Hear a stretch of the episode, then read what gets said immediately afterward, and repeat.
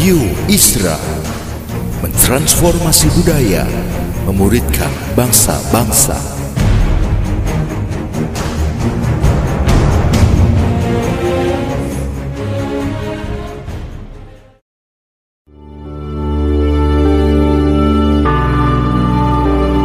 Apostolic Prophetic Messages mengungkapkan pesan dan arahan dari hati Tuhan bagi gerejanya demi menuntaskan mandat kerajaan Allah di Indonesia dan bangsa-bangsa. Selamat mendengarkan.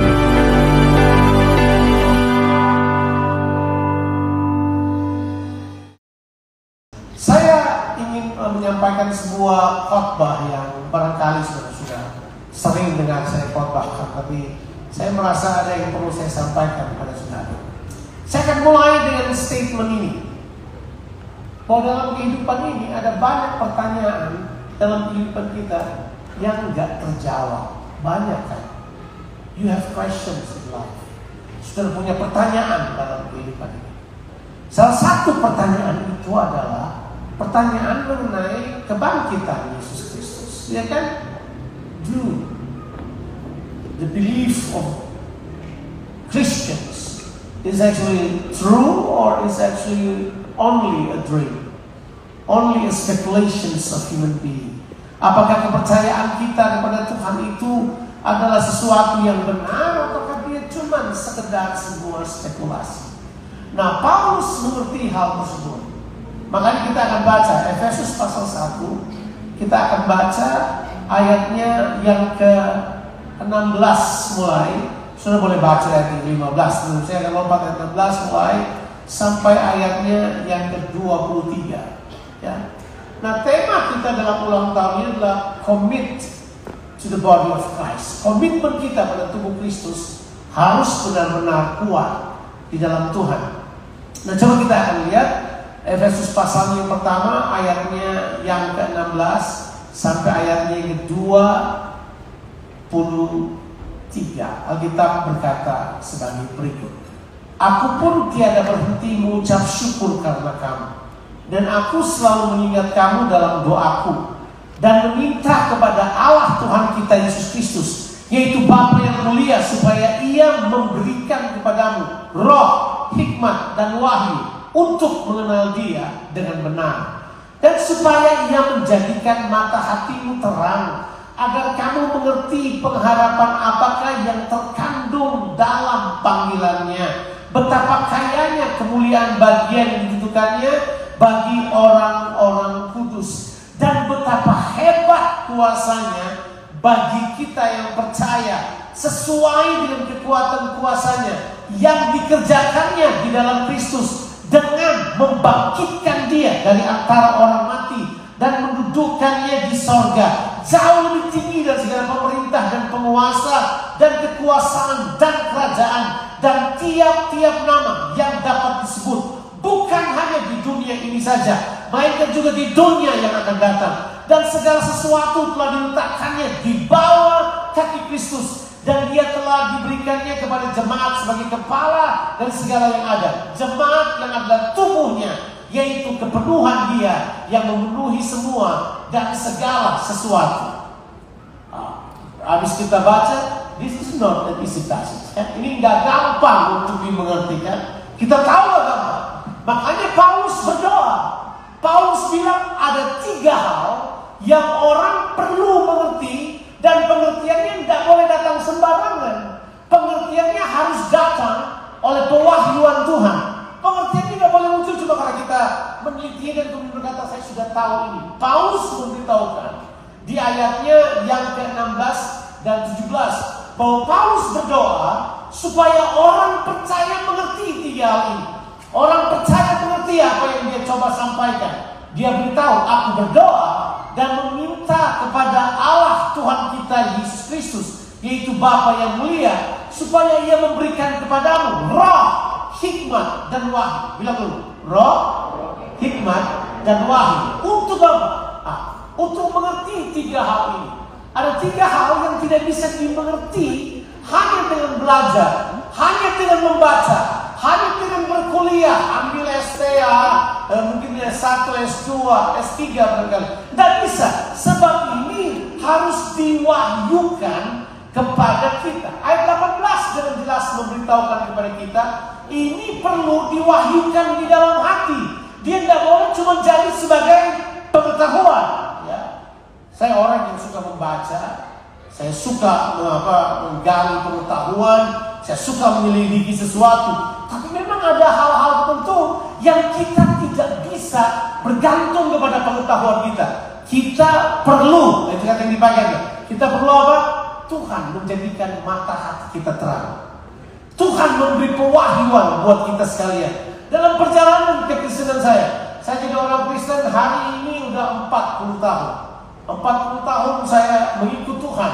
Dan saya mengatakan kepada saudara, 40 tahun saya mengikut Tuhan dan di tahun yang sama saya terlibat pelayanan saya mulai berkhotbah di jalan-jalan umur 16 tahun saya berkhotbah di sekolah saya mulai berkhotbah di kampus-kampus saya mengatakan kepada saudara hal ini bahwa selama 40 tahun ini tiga hal ini susah untuk dimengerti oh saya saya belajar saya sekolah teologi saya bikin banyak hal tapi ini tidak bisa dimengerti kecuali Tuhan menerangi mata hati kita.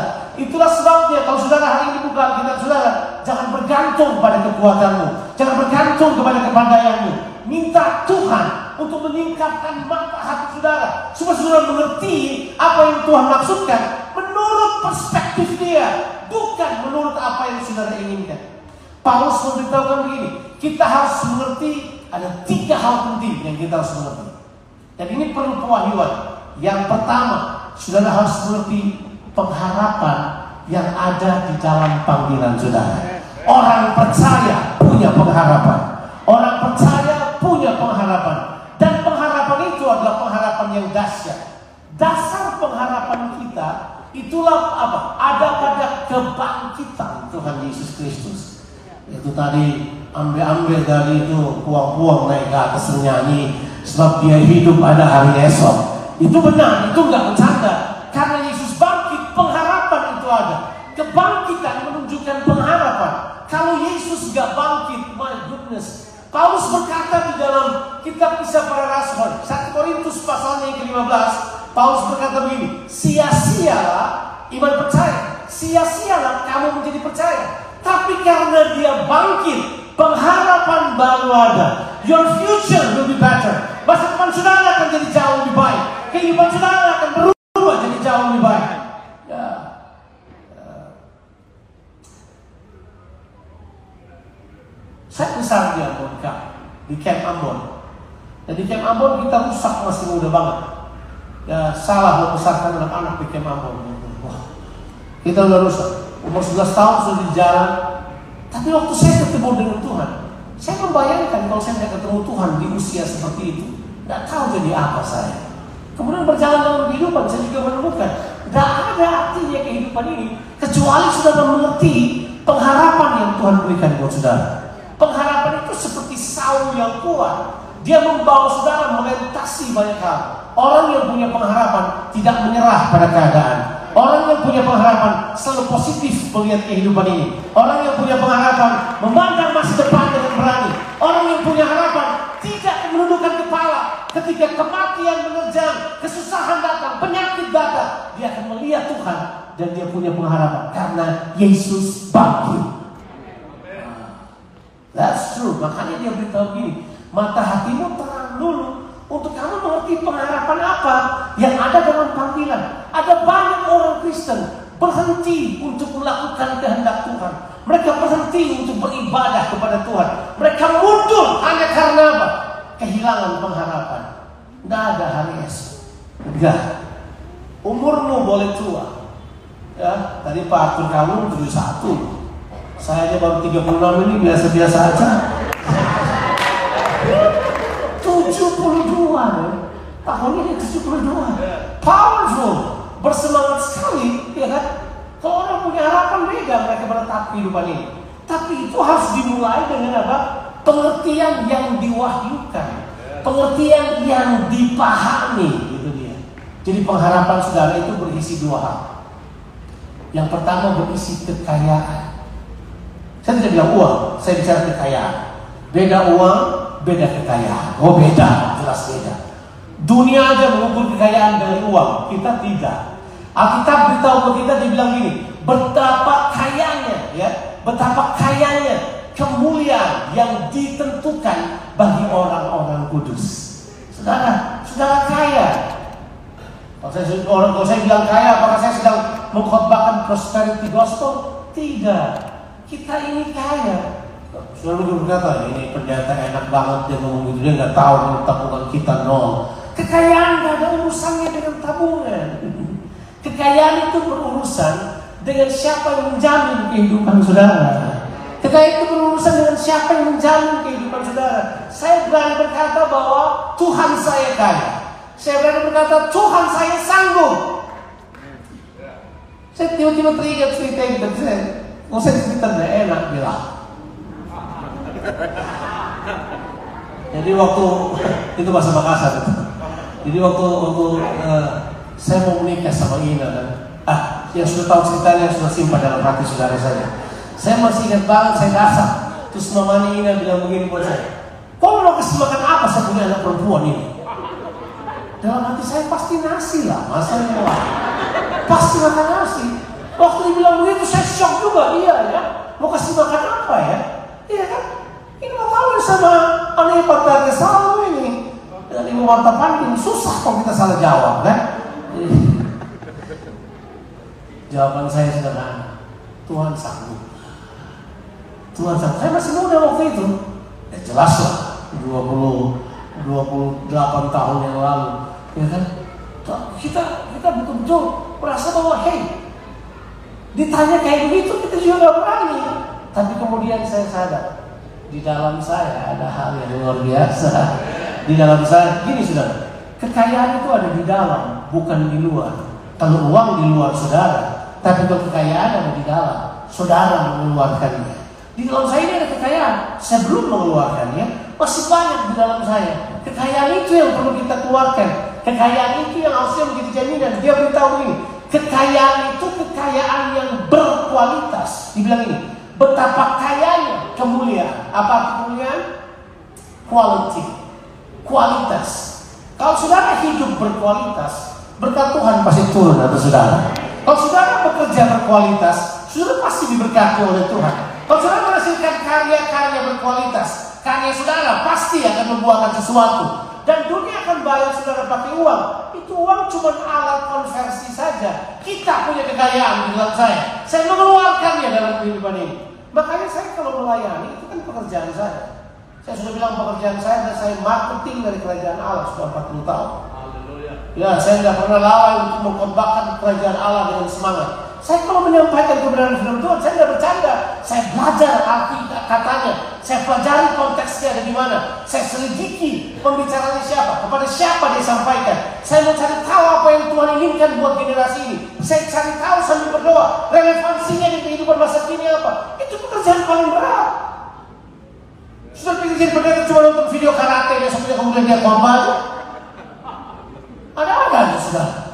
Oh kita kita belajar, kita hidupi, kita kemudian mengerjakannya dengan baik. Masalahnya kita di sini.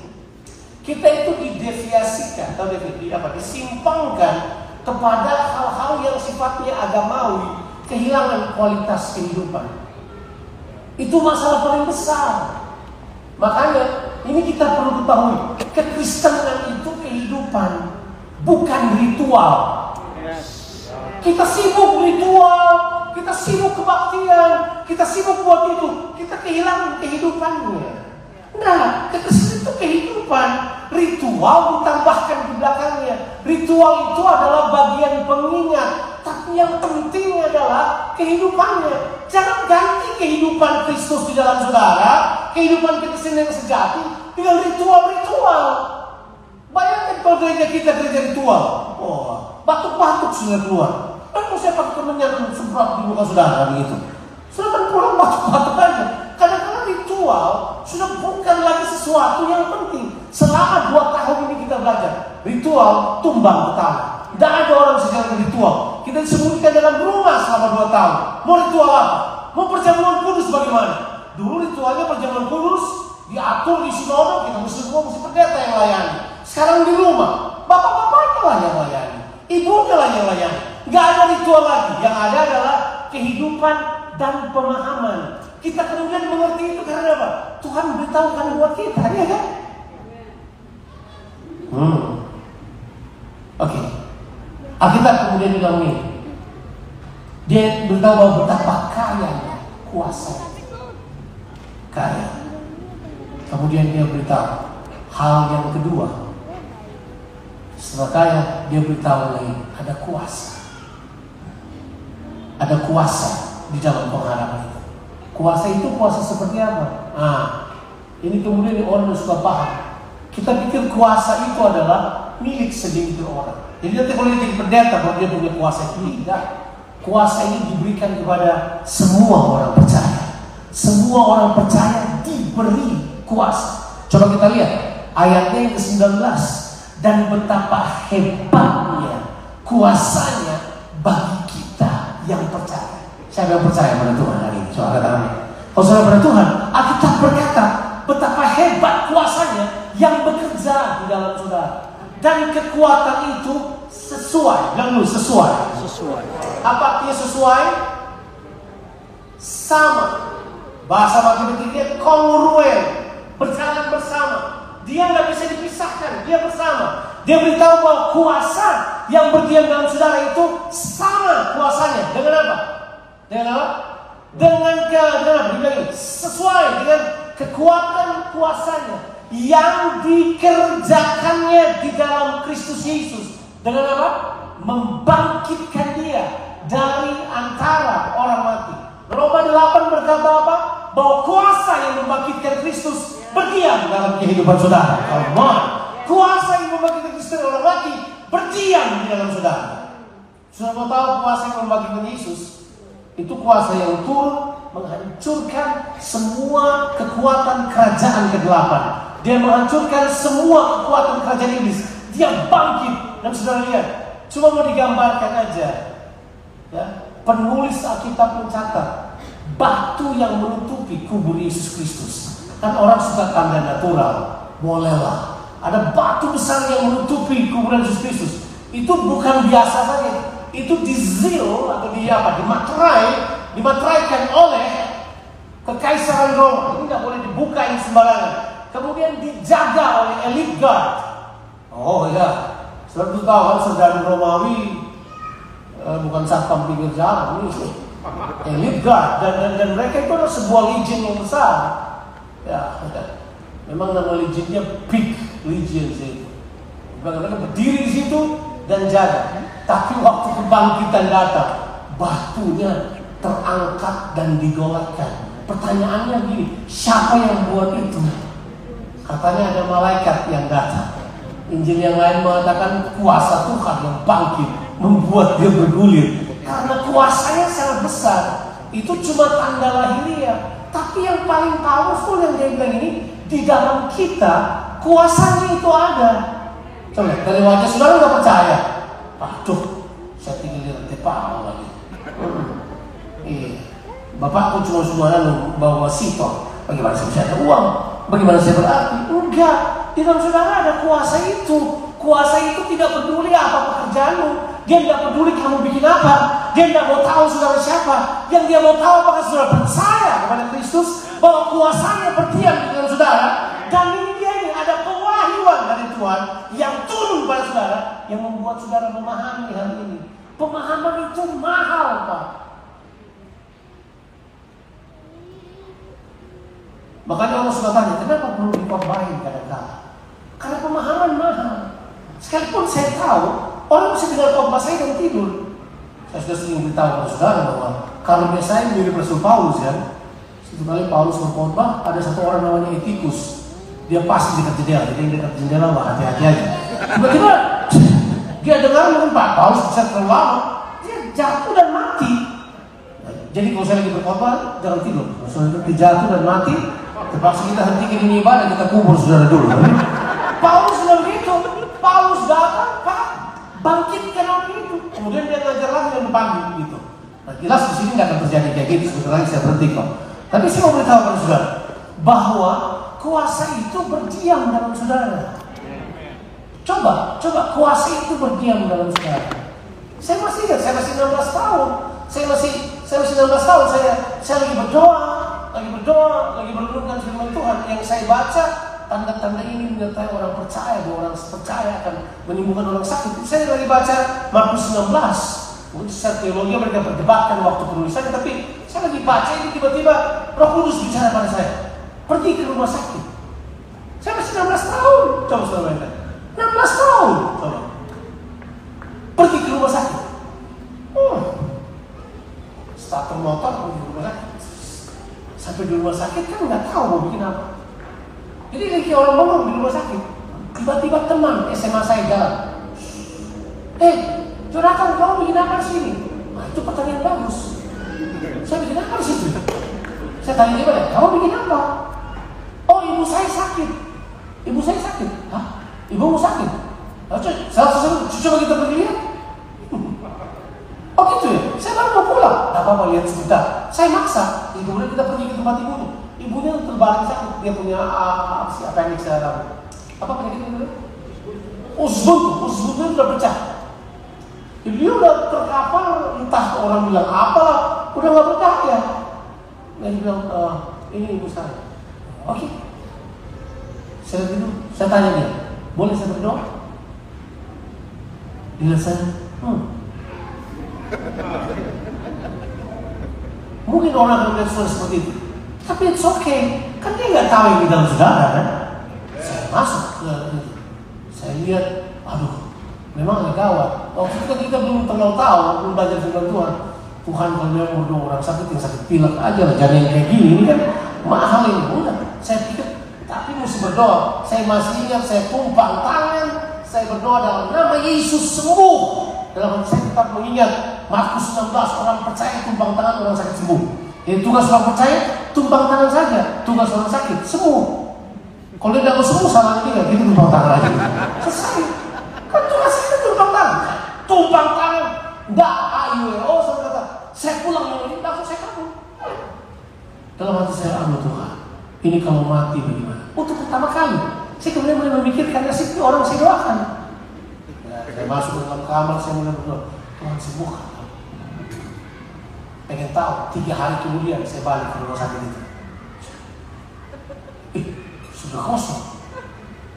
Wah, saya ngintip-ngintip sudah kosong.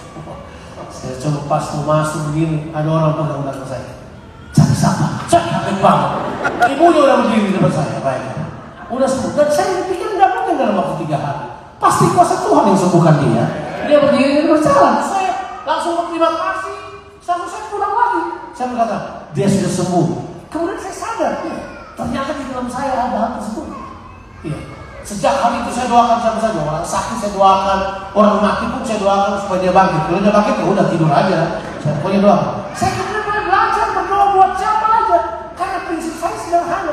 You don't know what in inside of you. Saudara tidak tahu apa yang ada di dalam saudara. Sampai saudara melihat dia bekerja di luar saudara. Kan begitu. Ini kerjakan saja. Begini, kalau semua orang percaya tahu rahasia ini. Bahwa kita orang percaya punya kuasa di dalam kita. Kita akan banyak melakukan perkara. Kita dapat layani banyak orang. Kita dapat membuat kota di mana kita berada disembuhkan. Orang-orang yang sakit dapat dipulihkan. Mereka bisa memperoleh pengharapan kehidupan lagi. Itu jelas bisa. Seperti yang dinyanyikan oleh Pak uh, Arthur tadi. Itu luar biasa banget. A simple story. God can do that. Tuhan bisa mengerjakan itu dalam kehidupan saudara. Jadi ada kuasa di dalam saudara yang bekerja. Itu jangan dianggap remeh.